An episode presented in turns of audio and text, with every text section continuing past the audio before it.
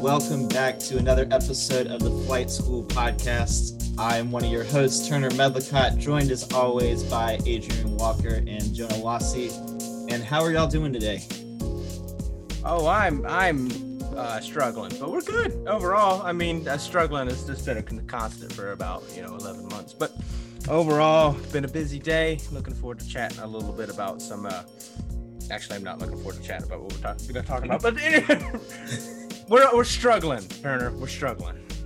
Yeah, uh, kind of the same sort of sort of vibe for me over here. Uh, it has been just exceptionally busy. It's going to be really busy today, tomorrow, the next day. Might lighten up a little bit over the weekend, and then it's going to be really busy next week. I just don't know when it's not going to be busy. It's just a busy world, busy life, and and I too am not necessarily looking forward to what we're about to talk about. A little, I am, I am for what we're going to start with, but what we're going to get into as a result, uh, not looking forward to it. Yeah, it's it's funny because I came in to this week being like, oh man, I can't wait to talk about the heels on the pod. And then yesterday happened. We'll talk about what happened yesterday. And this week has happened. Um, and after today, I get to find out whether my students get to come back in person or not and when they're coming back in person. So we're all in a just a weird place. Uh, yeah. which yeah, I actually talked with Cherokee Central School superintendent today about just that idea of they they're thinking they come back in like six weeks, but we'll see. They've also tried to come back two other times, so yeah. My, I mean, what'll end up happening is students will come back. They'll be there for a week. Uh, COVID, uh, te- someone will test positive for COVID, and then they'll all ship everyone back home again, and then you'll do another month or two of waiting, and then see what happens after that. Yeah, so I'm not particularly looking forward to whatever the next month holds. But to get us out of the dumps, at least at first, let's talk about the UNC's victory over Duke this past Saturday, which is a huge bright spot. And I, I want us to get excited about this because that was such a stressful but typical UNC Duke game. Lots of fun, um, high scoring which I didn't expect because both of these teams are not too great and the Heels have not scored anywhere close to 90 points this season. Uh, but we won 91 to 87. Um, and in large part to to the emergence of finally a fantastic uh, Caleb Love game. Um, what stood out to y'all other than than his performance from I mean, Saturday? J- just like kind of you mentioned, it, it really surprised me, and it shouldn't have because, as we've always say, the UNC Duke game always delivers. Um, despite the fact that they were two teams that have been struggling. Now, defensively, did they struggle? Yes. Turnovers, Both terrible. terrible. Ter- both of them were terrible taking care of the ball. But in terms of making shots, these two teams shot the lights out at different points of the game, and that's just not something either one of them had done. And uh, just kind of echoing what you mentioned, it's the it was the Caleb Love game, and um, just like Adrian and I said, you know, Adrian and I talked about, you know, there's going to be a star it's going to be RJ Davis and Andrew Platek. And we knew that, you know, and they combined for three points and I think one of seven shooting or something. So, you know, we have no idea what we're talking about, but neither do any Carolina fans, obviously, because how much slack did uh, Caleb Love get early in the season? People were saying bench him. People were saying he just needs to sit out for the rest of the year. Obviously, they didn't mean that, but th- people hated what they saw out of Caleb Love. And, I figured it was a little too early, though. I admitted he was underperforming. For he, he would admit that, but uh, he was truly outstanding, and that is the best freshman guard performance I've seen against Duke. And I don't even remember the last time it was better than Coby. Coby was good, but he was so hit or miss. And he had throughout. the most points since Hansbrough, pretty sure, right? And he was the the one of the only, if not the first, UNC player in history to score 25 points and seven assists against Duke, which like talk about elite territory. Like you're the only one or one of few. Hey, think about all the point guards that have come through this program. I'm not like elite point guards, college level point guards. That is, um, just just over the past two decades, there's been several that should that could have been capable of, of pulling off that that sort of performance, but didn't. And That's- and Caleb Love did. That's something for you. He tied the UNC record for most points um, by a freshman in their first game against Duke. Do you guys know who the who he tied for that record? Raymond Felton. Oh, I wow. wouldn't have guessed Raymond Felton, but hey, you know what?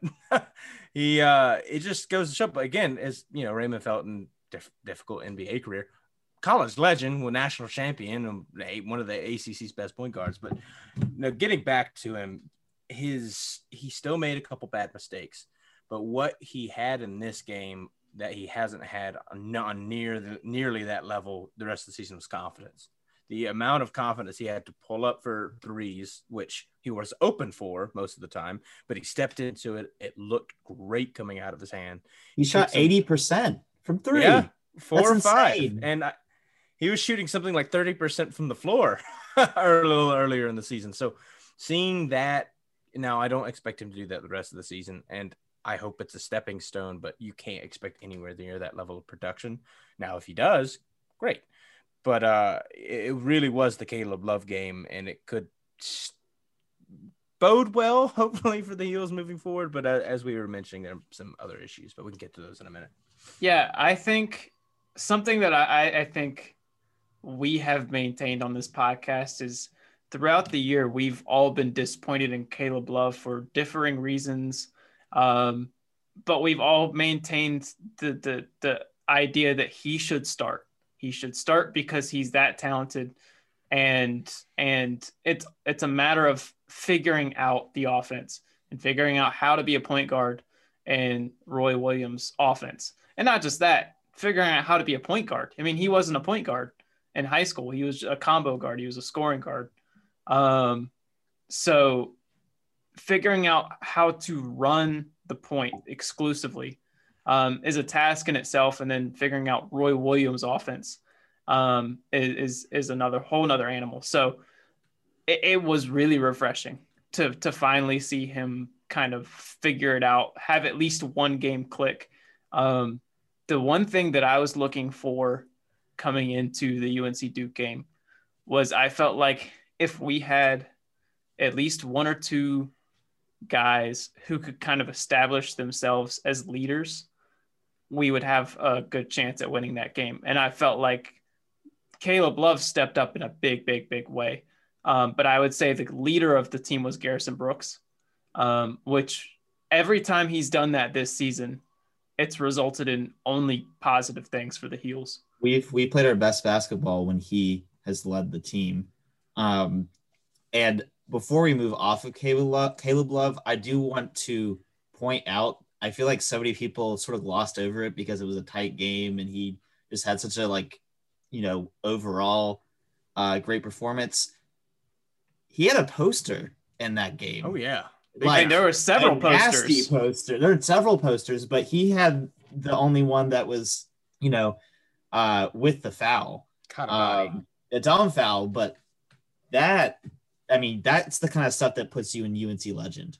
Well, that one, and then he had a couple of those just like season highlight level plays in one game. I mean, there's that one. There's his, as you mentioned, eight shooting 80% from three is enormous.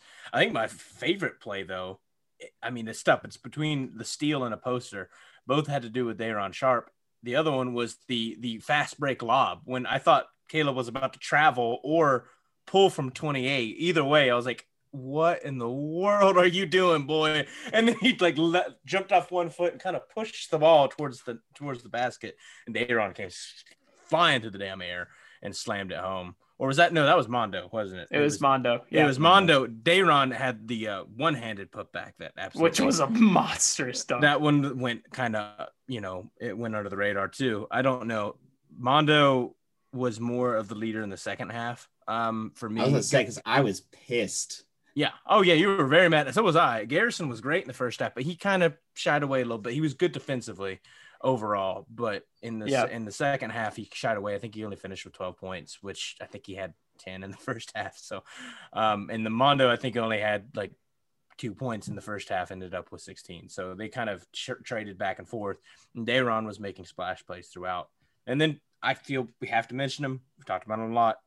Kerwin Walton was huge, and he he's at the floor and he hit some clutch threes. Really yeah, and and I'm gonna I'm gonna kind of bank off of your whole. It was Garrison first half, Armando second half, because um, that was that was the eventual point I was gonna get to, which is coming into the game. I was looking for a singular leader, and at, in the first half, I was like, finally, I think Garrison's got it figured out, and then he kind of slacked off in the second half, and Armando picked it up.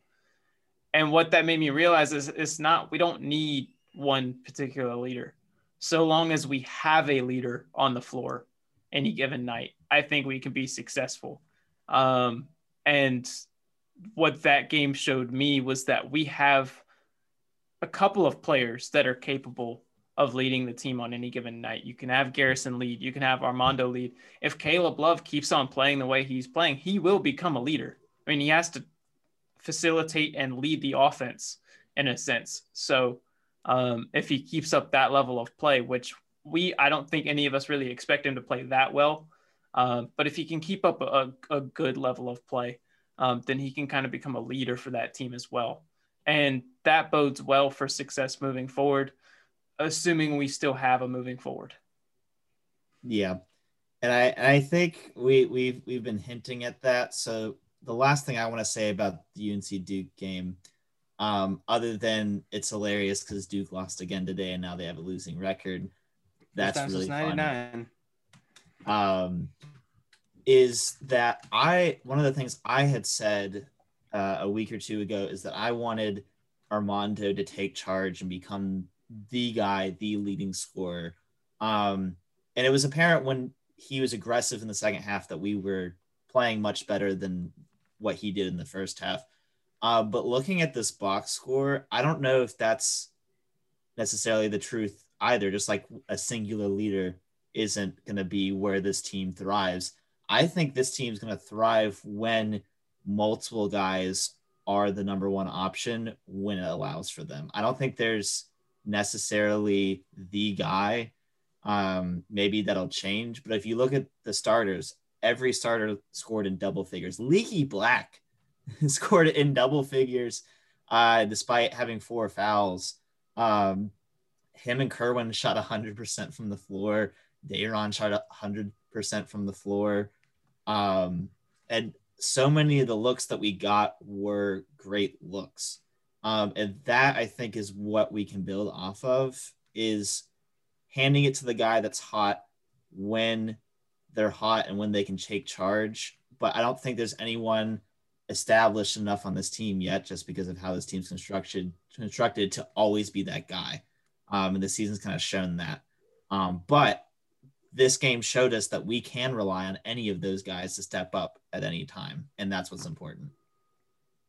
No, absolutely. I, th- I think I think they're still thirsting for a leader. I really think they do. Um, I think they need Garrison because the team really did just look better overall when Garrison was yep the way he was, um, that Armando just really needs to establish himself as that guy. But it just seems he lacks uh, a consistency about him to be able to keep it up on a night to night basis, um, as we saw by the Clemson game, which let's just hope was a bit of a fluke. Um, as you know, we scored 50 points against Clemson, we dropped 91 at Cameron Indoor.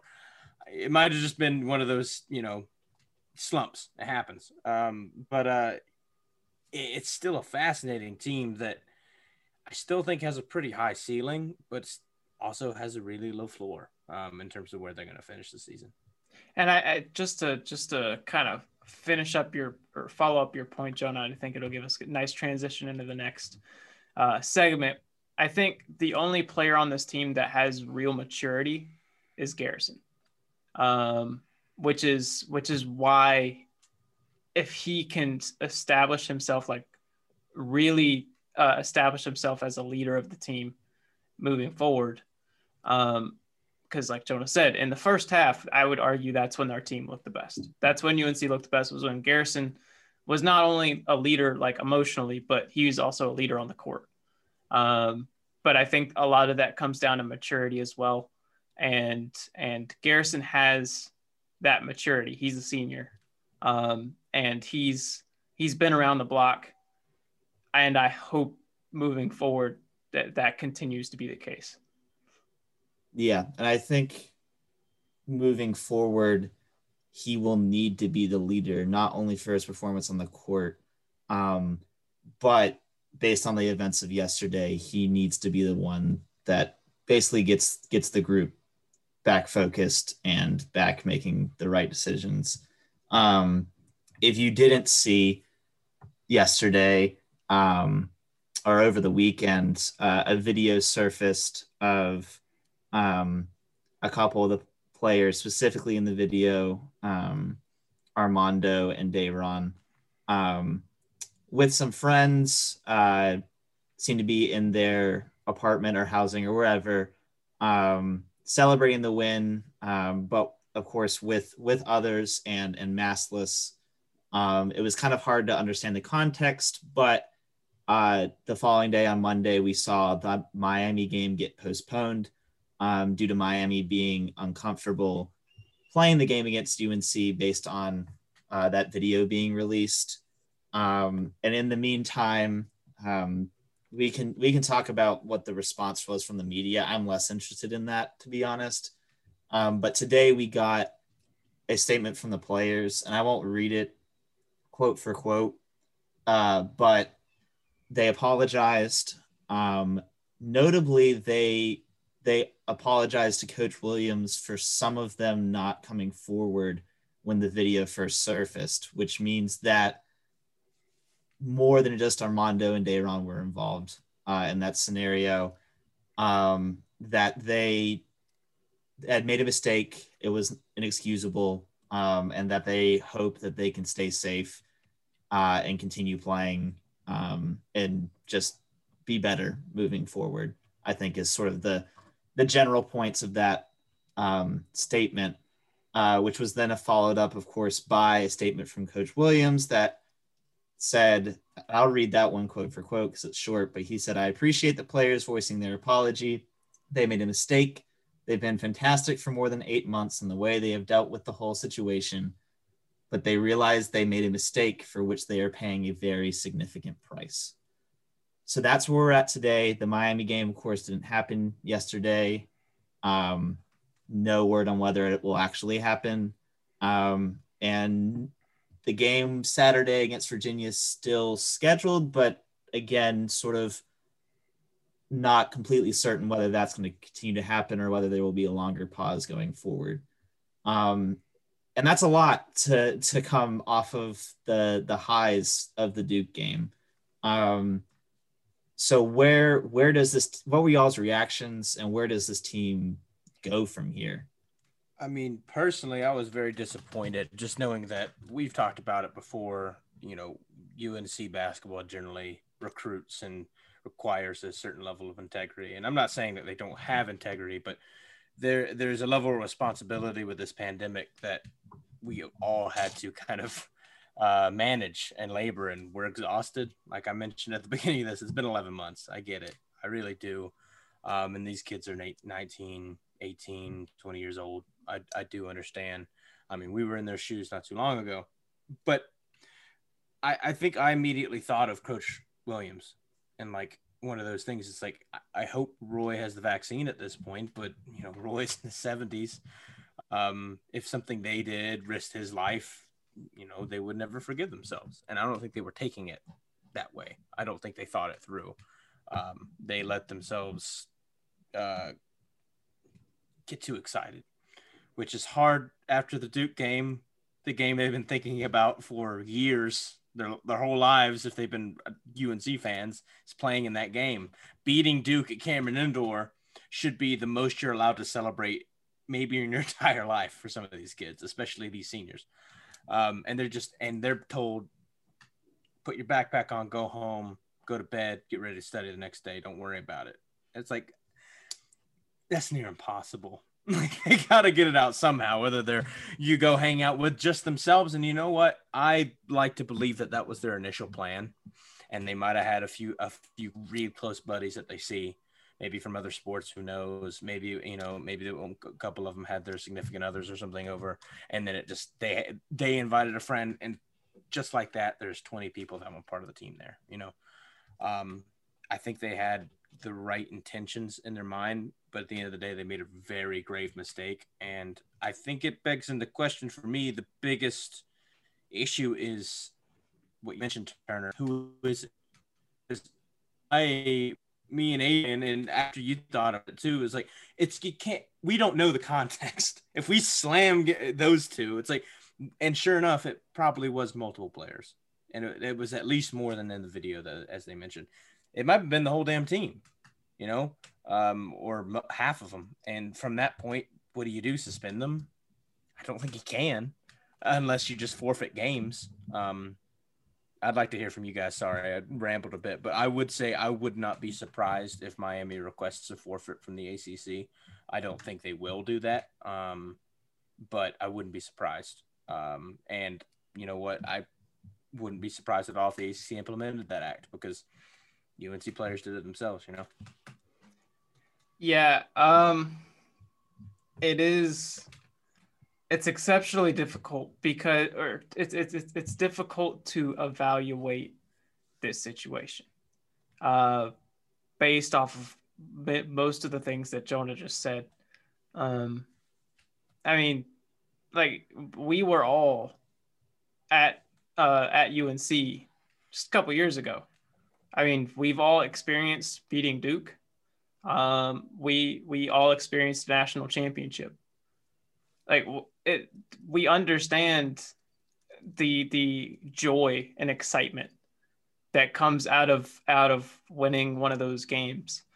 Um but at the same time we've almost been living in in, in quarantine and through this pandemic for a year now it's it's almost a year to the day um, march 11th was when the nba shut down um, and and all the other things that happened subsequently after. And it's February 9th, so that's uh, it's two days uh, in a month away from from from a year removed. So it's just you you would think after nearly a year, people would have kind of figured it out.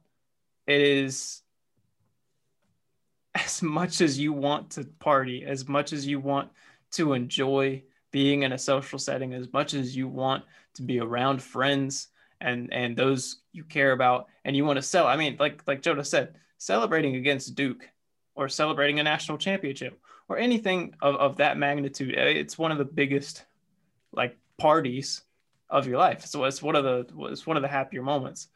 Um but sometimes you, just can't. And this is one of those times. Um and and it is frustrating because the players have worked like they said for eight months um, or like roy said for eight months to to stay out of this situation to remove to keep themselves from this exact situation. Um, and all it took was one slip up or one mistake and it could have severe implications for the rest of the season um, which is just unfortunate because you you work the players worked extremely hard to get to this point and it could be it could be muted now. Like uh, ev- what they've done this season could could suffer um, because of of one uh, ill advised party. Yeah, sucks. And I, I think.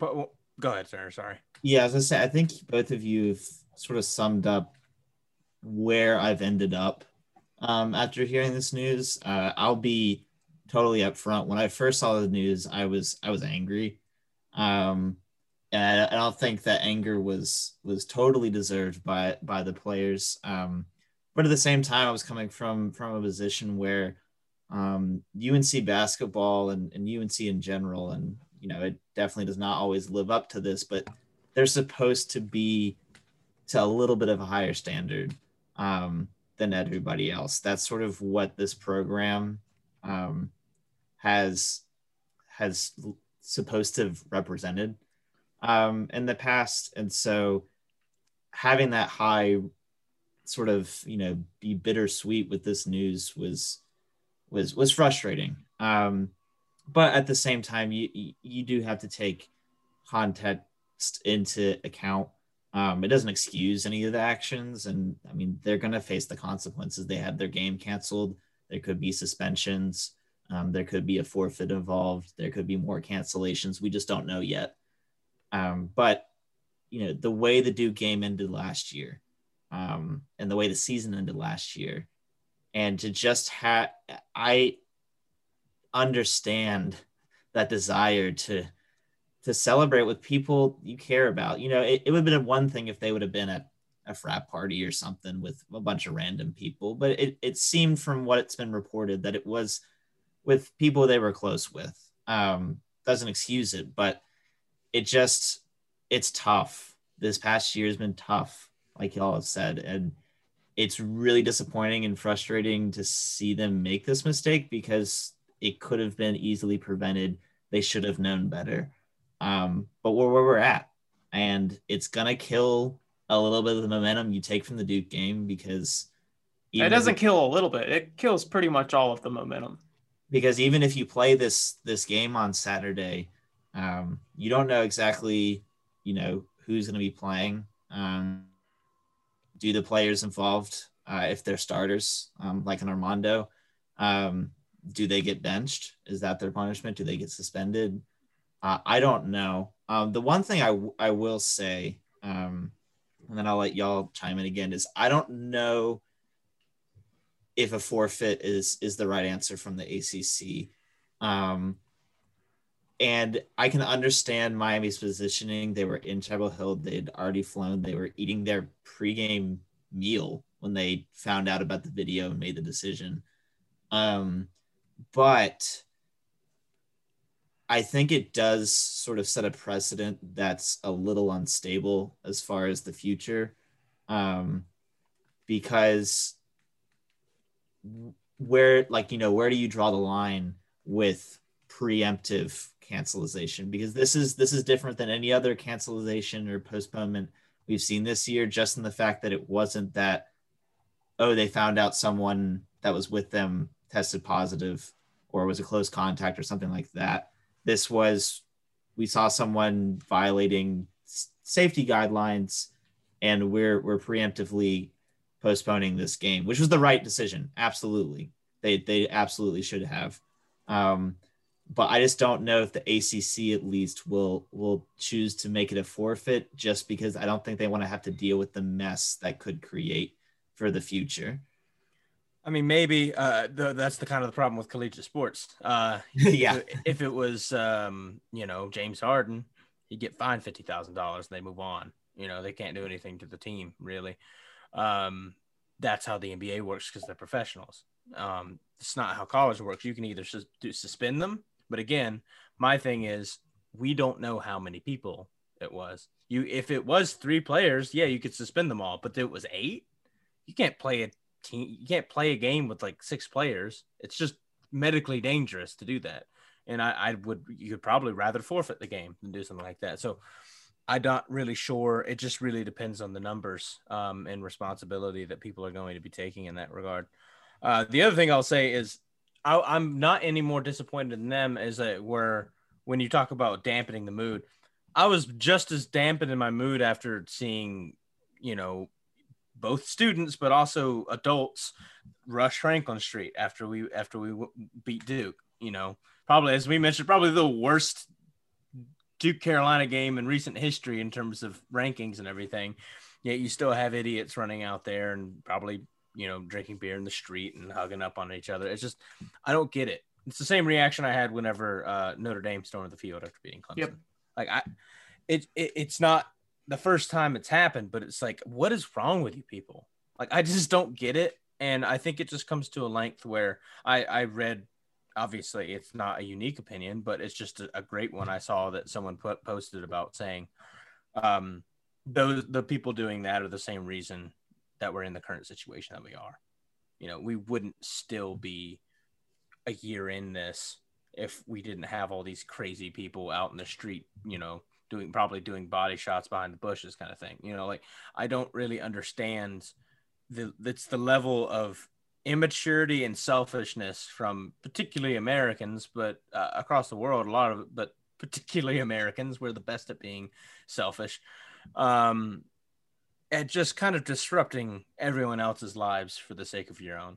And that's why I'm not as disappointed in the boys and those players because they are no worse and they're probably doing it better than any, than all those other people that you know nothing's going to happen to them except for maybe they're going to get covid and give it to a bunch of other people but in terms of like being just nothing is to them so that's a lot i saw on it it's Yeah. all around Yeah, no, I and I, I definitely agree with you there, Jonah. Um, I was I've been trying to kind of put how I feel in, into a sentence because it's it's hard to explain it.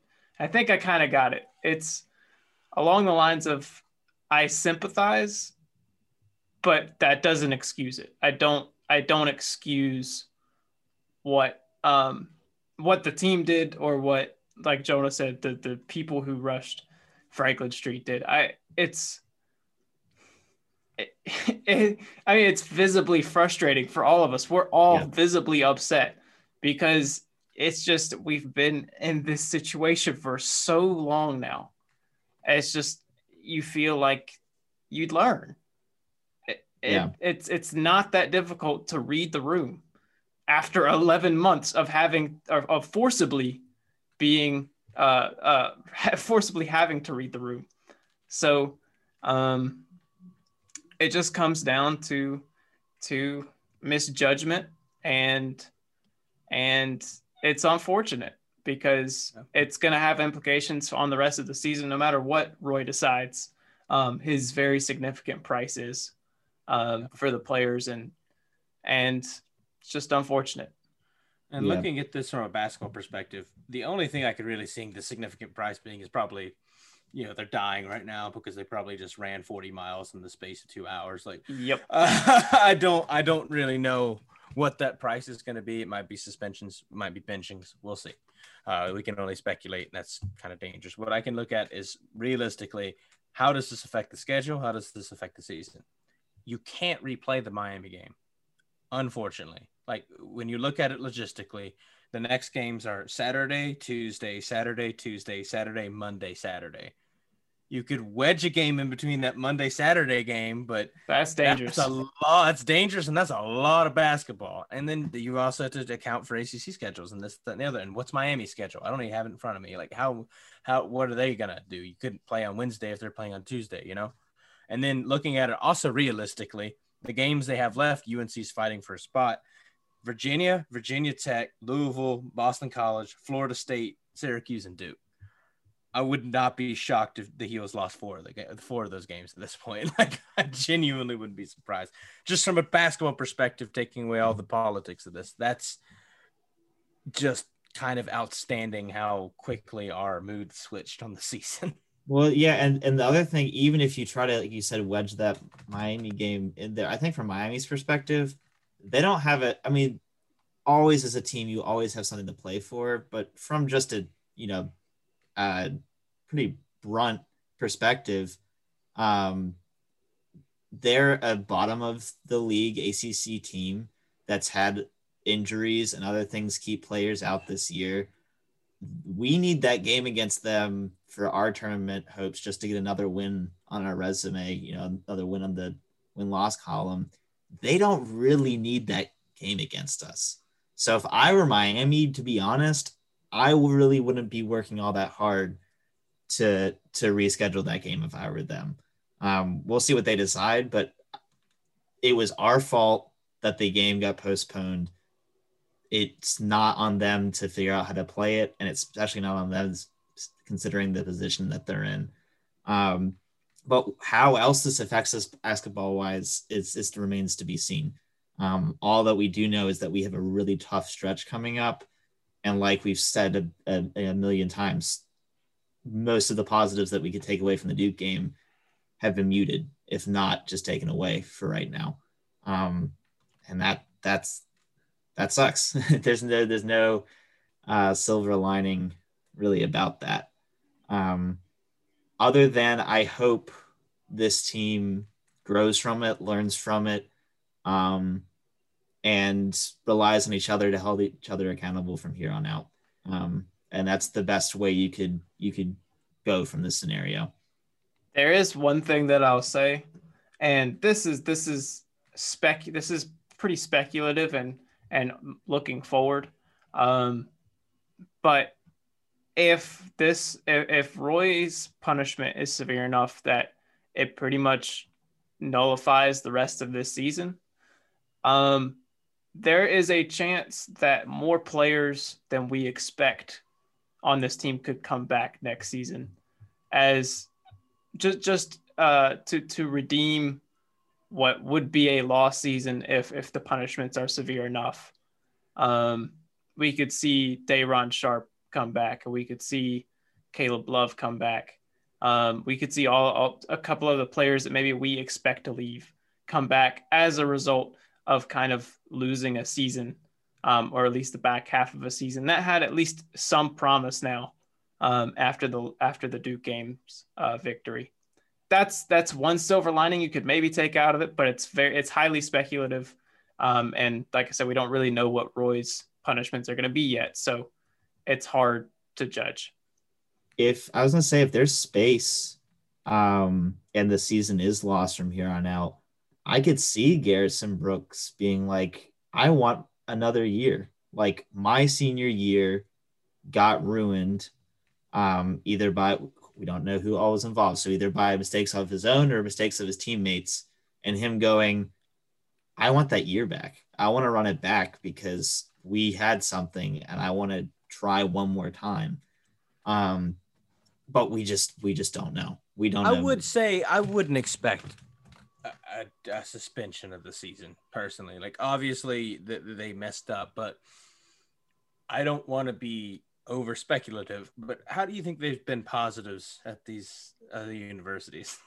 do you think they just spontaneously came out of nowhere and the bubble got pierced because COVID can fly in from miles away? Or do we really think nobody else has gone out and gotten COVID and brought it back to their team? I mean, we're being honest here. If we really think that COVID has just come out of nowhere and why there has been 20 suspensions of ACC play and this, that, and the other, I just don't expect just because people were caught on camera. Now that does change things, of course, but just because there is video, say they come back negative for a full week. I mean, I don't, I don't think they're any more guilty than those other programs. Like, I'm not trying to defend the boys right now, as we mentioned. I'm disappointed. I'm not happy with the situation, but what they, what UNC has done, I don't think is significantly worse than what a lot of programs have. Louisville had a full like athletics party first weekend on campus. Yep. I've had a full season. So I don't expect anything else um, significant to happen that isn't coming from Roy. I think they match the basic standards of ACC guideline um, that were provided because they're very loose. I think if Roy doesn't offer a suspension, the ACC doesn't offer a forfeit. As long as uh, enough enough negative tests come in and Virginia's willing to play, I think the season restarts then. Personally, that's how I see this going down. And, eh, well, um, mood, da- mood dampen or not. Yeah, and we'll see. It, it very much depends on what Roy does. I think recording this podcast before having any real news about what Roy's going to decide to do is is hey, we're we're kind of speculating here. But um, one thing we do know is that Roy doesn't play around, um, and the likelihood that he takes this lightly or lets things slide is very, very, very low. And that's that's where I was gonna gonna end in the the podcast is that I have trust in Roy to make whatever decision is right, both um, in the grand scheme of things and for the program. Um, and that my hope is that no one tests positive. Games are allowed to happen, whether they're with players suspended or reduced minutes or whatever um, is that nothing safety wise actually comes out of this. Um, because I don't, you know, I'm not, I don't think any of us are so backwards that we want these players to get sick to prove a lesson. Of course not. Um, no, I don't think that, I don't. I don't think that would help anything. Uh, no, I genuinely exactly. think. I genuinely think Roy Williams is gonna make them feel that lesson, whether they get sick or not. Exactly, um, and I don't want anyone to have to experience anything oh, more. No than what we've already seen so many go through. So, I hope everyone tests negative. I hope this team is able to get back to normal activities and just regroup what of what they've had um, for the past few weeks. And that's that's ultimately the the hope that I have moving forward, and I think that we have moving forward. Um, but unless y'all have anything else to say, uh, that's going to be it from us here at the Flight School podcast. Uh, thank you so much for listening. Um, you can follow us on Twitter at flight underscore pod, and we'll hit you next week. Actually, actually, Jonah, since Turner, since since you weren't on the uh, pro episode this week, Jonah, do you have any? Uh, did Turner give you any music suggestions this week? Yeah, he he actually did. Um, he he must have taken the week off last week because he didn't allow me to give my suggestion uh, from him uh, last week. But uh, I guess just to lighten the mood a little bit, uh, I'll go with um, one that Turner always sends me when I'm when I'm feeling blue, uh, because he's a, you know a bit of a of, of a trunk bumping country boy himself, as you can hear by his accent. Um, he loves himself some some real true Southern hip hop, and so over the last couple decades. It's gone here and there, but 2017 we got Big K.R.I.T.'s Forever is a Mighty Long Time, which is turns out to be Turner's favorite country rap album ever. And I know he's a UGK guy. I know he uh, is big into the Geto Boys and all sorts of stuff. So um, yeah, maybe bury me in gold. You know, sweet potato with a gold crust, all that good stuff. Um, you know, shout out Meridian, Mississippi, third coast. You know. Gotta, gotta, gotta rep the South. All right, but that's really gonna be it from y'all, uh, from us and y'all. Uh, I'm losing it over here, which means it's time to go. Thanks so much for listening. Be safe out there. Uh, see y'all next week. This episode sponsored by Turner's Great Clips Haircut. Be safe out there. yes.